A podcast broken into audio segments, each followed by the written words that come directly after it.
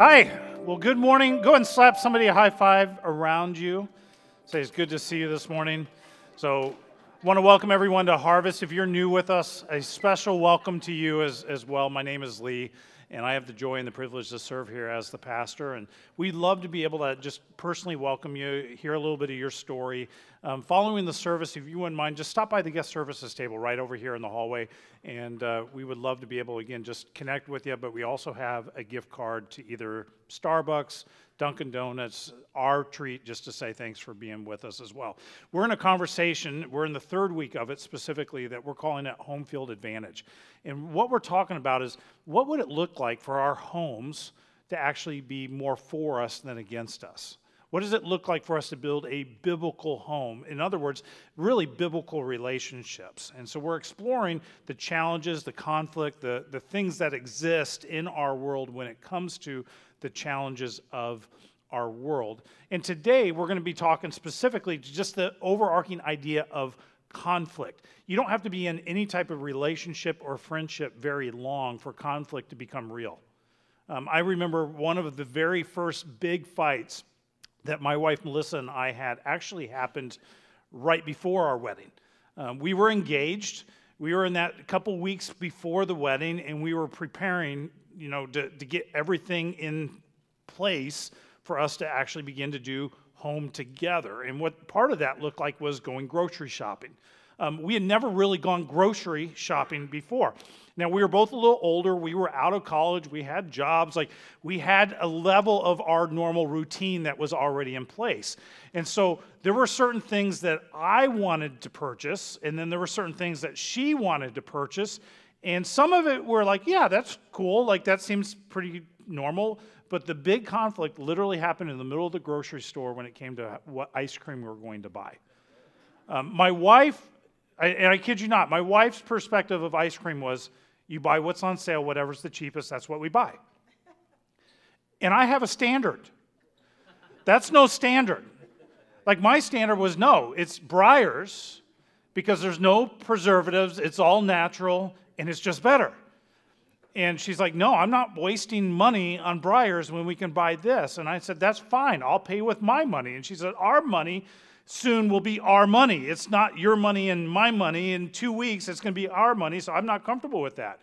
And I, I'm like, No. Like, I'm not eating that. I'm just telling you right now. And I realize we're, we're going at odds in the middle of the aisle in the grocery store. I can't imagine, like, if it was social media would have been the big thing right then and cell phones had cameras like we would have been all over the place. Um, it, it, was you know we laugh about it now because i won. You go to our house it's Breyers. It's all Breyers. Um, but in a way god had a sense of humor because shortly after we got married i ended up becoming lactose intolerant. Um, and uh, so ice cream well the benefit is the only ice cream brand that really makes ice cream for those that are lactose intolerant guess what is Breyers um, so I, I win, you know, and uh, so it works out well. But sometimes that's the way that we view conflict. It's, it's like, I'm going to go into this with an expectation, I'm going to do whatever I need to possibly do in order to win this, right? And it becomes dangerous when we'll do whatever we need to do in order to win. So let's, let's be careful with that. Now, today we're going to be diving in the book of James. So if you have your Bible or your digital device, go and open up to the book of James. And what we're going to explore, um, specifically in James chapter 4, what we're going to explore today is simply this, this idea. And this is our big idea for the conversation today. The foundation of civility is humility. The foundation of civility in our lives is humility. In other words, if you're not going to humble yourself, none of the things that we're going to talk about today are going to work. So we've got to begin with that. That's the foundational piece to learning how to navigate conflict and what conflict can do and where it can lead us in life. Now, James, the book of James, when we open up the book of James, I love James and I hate James. And the reason why I say it that way is because James is like a gut punch. You, you read through the book of James and you, get, you just feel like, oh, that one I felt. And then it's not quite enough. Like James will come back and he'll throw a kidney punch and then a throat punch. And all of a sudden you find yourself going, I don't even know how to digest this right now. That, that's kind of the book of James. And in James, he, he takes you on this profound journey of how faith leads to action. James is the author of this letter, is, is the brother of Jesus. He's in charge of the church of Jerusalem. And he writes passionately. And in, in doing so, he invokes this level of urgency that resonates really across time, urging all of us as followers of Jesus to, to kind of bridge this gap that exists between what we profess in other words, what we believe, our faith that drives us, and then how we actually live our lives. That those two things should come together. If we say something, it should show up in our actions. And the themes that you'll see throughout this writing of James, you'll see this, this idea of what genuine faith really looks like that if our faith is genuine, if it's real, it's going to overflow into every other area of our life. It'll overflow into your finances. It'll overflow in the way that you parent. It will overflow into you know your workplace, your marriage. It overflows into everything, even into how you look and how you manage your finances. There's a part of James that talks about walk with endurance to persevere through the challenges that exist and what gets thrown at us in life. And then this, this concept of what I would call transform, transformative obedience.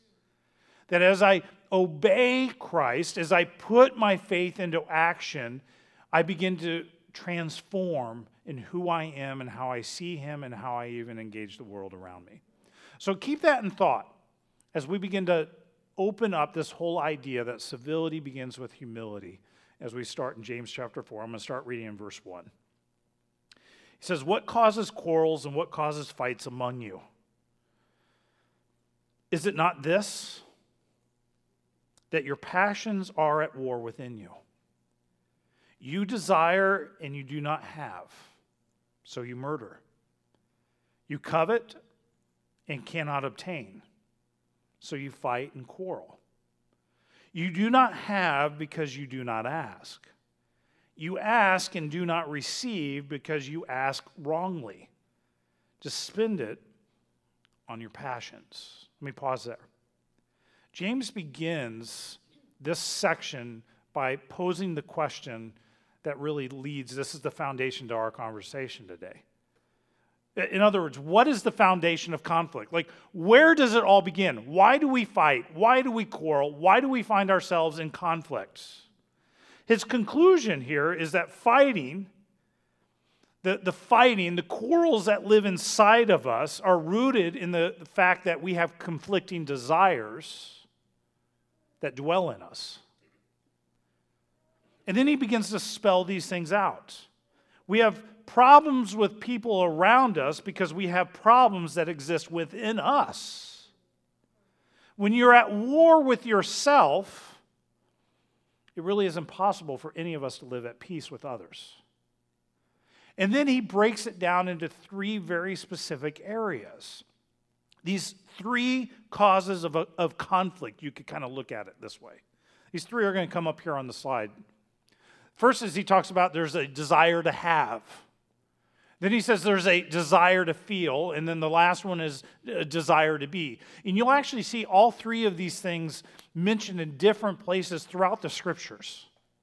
This desire to have. In other words, I need something, I need a possession, I need that thing. And when we don't have that thing, we're willing to do, go to extremes in order to obtain that thing. Then he breaks it down and talks about our pleasure, this desire to feel a certain way, to have a certain experience. None of us enjoys living in grief. None of us enjoys feeling sad or being depressed. So, oftentimes, because we want to feel a certain way, we will give in to certain trends or we'll follow culture or we'll say no to things because we assume that's wrong and we want to go this direction. So, this desire to feel can lead us into conflict. And then he breaks it down a desire to be. This idea of desire to be is really comes down to prestige and power. Prestige and power. The, the problem with each one of these things is that they're rooted, eh, is, is how we, we try to go about life trying to fill up those different voids. These are all areas that God has developed in us, but the problem is we often try to find other solutions besides God to be the center of how those voids get filled. And, and yes, God has created all of us to have the feels, to feel different ways. Like that's part of the emotion that God has created us with. But oftentimes the challenge is we look outside of God to even fill those feels. Did you know that when Americans are polled that are going through divorce or have been divorced, that 60% of Americans are divorced because of financial issues in their marriage. They say that is one of the primary roots as to what's led them to divorce. Think about it from this standpoint. You have one person that come from one type of upbringing and one type of background, marries somebody else has a different upbringing and a different type of background, and they both have needs. They both have wants. They have possessions that they want, and they most likely have different perspectives on how you're going to manage that money.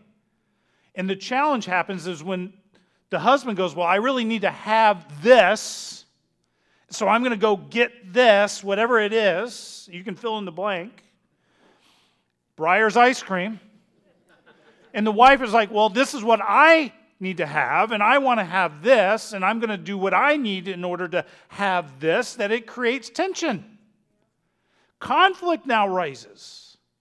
And so when we try to live our life based on possession and all the things that I need to have, in order to attain something or attain love, to attain respect. I mean, we can fill in so many blanks. We will go to whatever extreme in order to get that. And then it becomes a center of conflict in our life because it's combating forces. This person needs to have this while this person needs to have this, and all of a sudden they find themselves going, Well, we're not even heading in the same direction. That's why 60% of marriages claim the fact that financial issues are leading him down that path. Let me break down this list a little bit more. This whole idea of desire of feel, this desire for pleasure.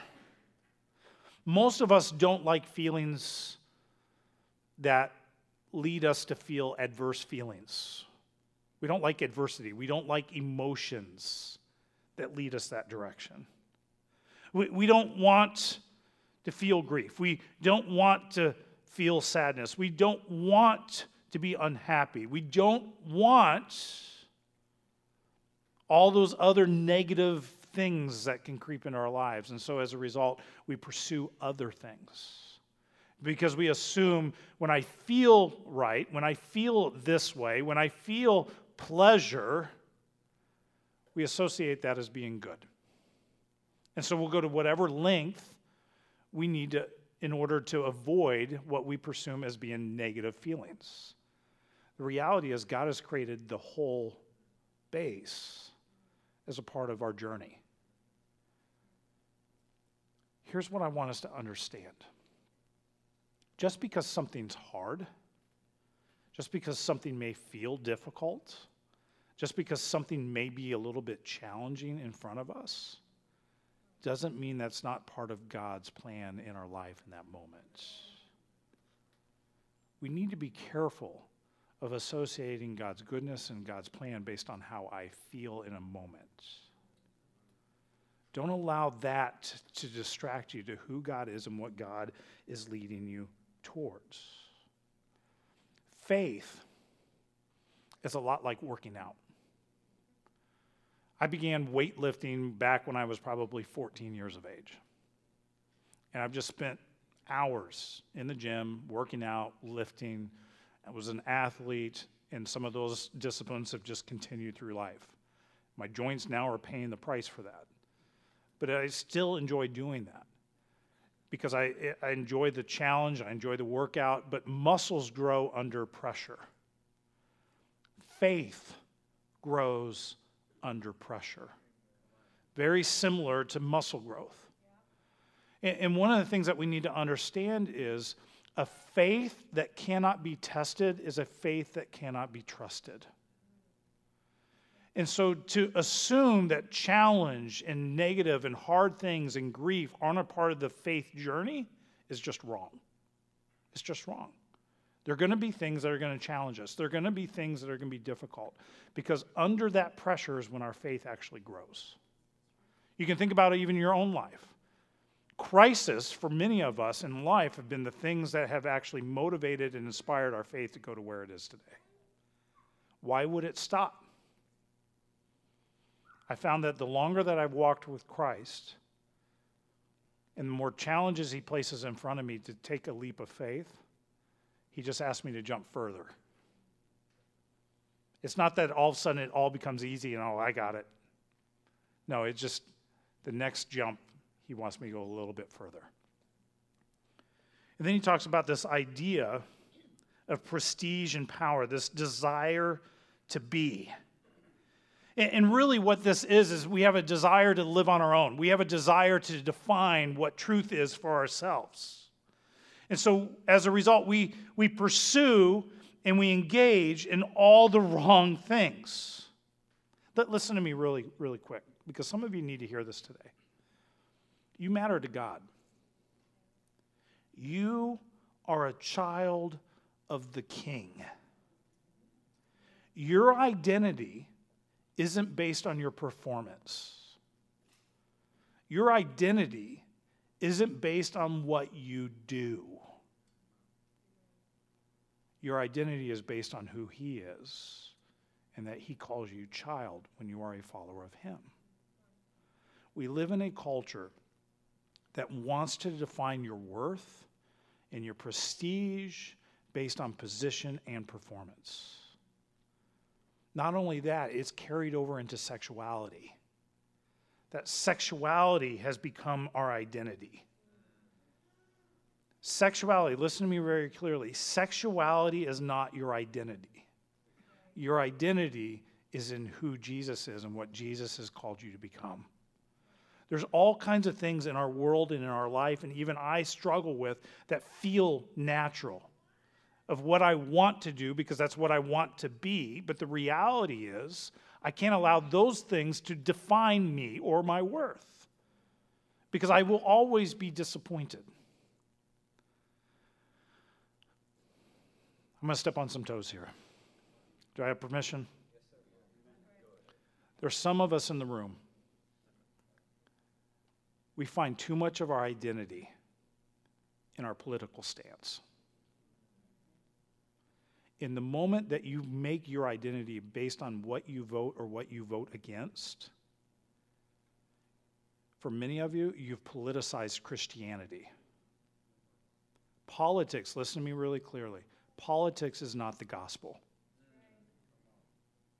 If you pull any of these things away, if you take the politics out, and I have strong opinions about politics, but that doesn't define me. Uh, when it comes to sexuality, if you pulled sexuality out, if you pulled your politics out, let me ask you this what's left of you? Don't allow those things to be the center of your identity. And so, right off the bat, there, James breaks it down. He says, it is not this, it's the passions that are at war within you. It's, it's these desires that you have. And then he says, it's, you have a desire to have possessions. You desire and you do not have. So what are you willing to do? He says, even murder. You covet and cannot contain. So you fight and quarrel. You want things that you can't have, so you go after it and you fight. You do not have because you did not ask. He says, You ask and you do not receive because you ask wrongly to spend it on your passions. All these things, this desire to have, this desire to feel, these desires to be, if we don't learn to keep them in check, it ultimately leads to greater conflict. Let me talk about it this way. I'm going to personalize it even a little bit more. Been in pastoral ministry for 25 years. And one of the things that blows me away is how consumeristic Christianity has become in the U.S. side of the church. I've had the opportunity to travel all over the world. I've met with churches that literally meet under a hut. I've met in churches that meet under a tree. I've met in churches where the pastor's fled for his own life. I've had to sneak out of communities and sneak I've had to sneak into communities and sneak out of communities in a different way because we knew people were pursuing us. And people came to those churches faithfully, week in and week out. And I never heard complaints about this, never heard complaints about that. I never heard complaints about, you know, what the pastor wears. I ne- talked with the pastor. I never heard the pastor complain about, oh man, I received three emails this week for what I said. Listen, the church is God's bride. It deserves to be treated as such. Yes, there are churches that lean a little bit off, there are churches that twist the truth. That happens. That's why we need to be square on the Bible.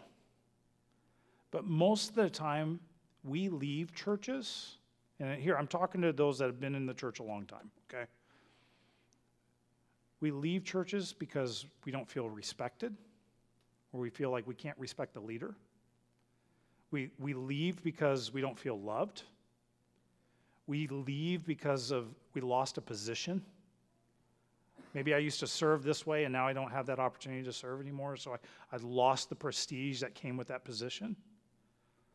Or we leave because there's something deep down inside of us that we've never actually forgiven, some hurt that we're holding on to. The reality is, all of them are forgiveness issues. And so I just want to challenge us to take a little bit of inventory. If you've grown up in the church, you've been in the church a long time, I want to challenge you today. Don't let one of those things root up and continue to cause conflict when it's been dealt with. Forgive, move on. Allow Christ to continue to guide you through this season.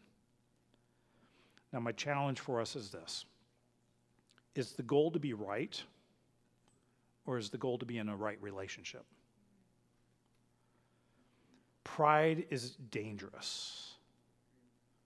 That's why we talked about civility begins with humility. We all have to learn to deal with the problem within. And, and here, um, let me say it this way you have to deal with the problem within before you deal with the problem with them. Oftentimes, we want to point out everything everybody else is doing wrong, and we never give attention to ourselves. Jesus said, Hey, First, take a look at the speck in your own eye before you pick out the log of somebody else's. Right? We need to deal with the problem within before we deal with the problem with them. What is the key? Humility. Humility. And then in verse 3, he talks about it. It's interesting how James works this in. He says, You do not have because you do not ask. You ask and you do not receive because you ask wrongly to spend it on your own passions. In other words, he says sometimes the reason why we don't have what we desire to have is simply because you never prayed about it. Or you prayed about it, but you did it with the wrong motives. He's saying, guys, we need to spend time with the Lord. Talk to him. Tell him what you want. Tell him what you need. But check your own motives in that process. And then I love it. James doesn't leave us there. You know, that, that's what I said, man. There's something that I have a hard time sometimes reading James because it's like a throat punch. It's like, ugh. But he doesn't leave us there. He gives us, starting in verse 4, the cure for conflict. The cure for conflict. And again, it's rooted in humility. Starts in verse 4. He says, You adulterous people, do you not know that friendship with the world is enmity with God? In other words, he says, Hey, when you say that you love Jesus, when you say that you're God's chosen person, that you're a part of his family, and then you go and do whatever you want to do, you just walk away from the truths of Scripture. And you do whatever you want to do, you live however you want to live, and when the world looks at you, they don't see any difference from the rest of the world. He says, that's adultery. That's how serious God takes this. He said, That's adultery. He says, Therefore, whoever wishes to be a friend of the world makes himself an enemy with God. Whew, James isn't holding back. He's saying, if you want to live as a friend in the world and just embrace that culture and live the way that the culture is moving and you just follow along, he says, when you make that choice, you are making a definitive choice at living as an enemy to God. I don't know about you. I don't want to be an enemy with God. Verse 5, he says, Or do you suppose that it is no purpose that the scripture says, He yearns jealousy over the spirit that he has made to dwell in us? He says, when, you, when you're living that way, embracing the way of the world, just want to pursue the way of the world, even when you call yourself a follower of Christ, when you pursue the way of the world, you're basically saying, you know what? What the Bible says, what Scripture says, doesn't matter. You're churning away from the words of God Himself and saying, you know what? It's not relevant. Which, when you begin to dissect what that means, that's prideful. You're saying, God, I know more than you. God, I'm placing my standard above your standard. That's why He says you're living as an enemy to Him. He says he yearns jealousy over the Spirit that he has made to dwell in us, that he's placed the Holy Spirit in us as followers of him to help guide us through this.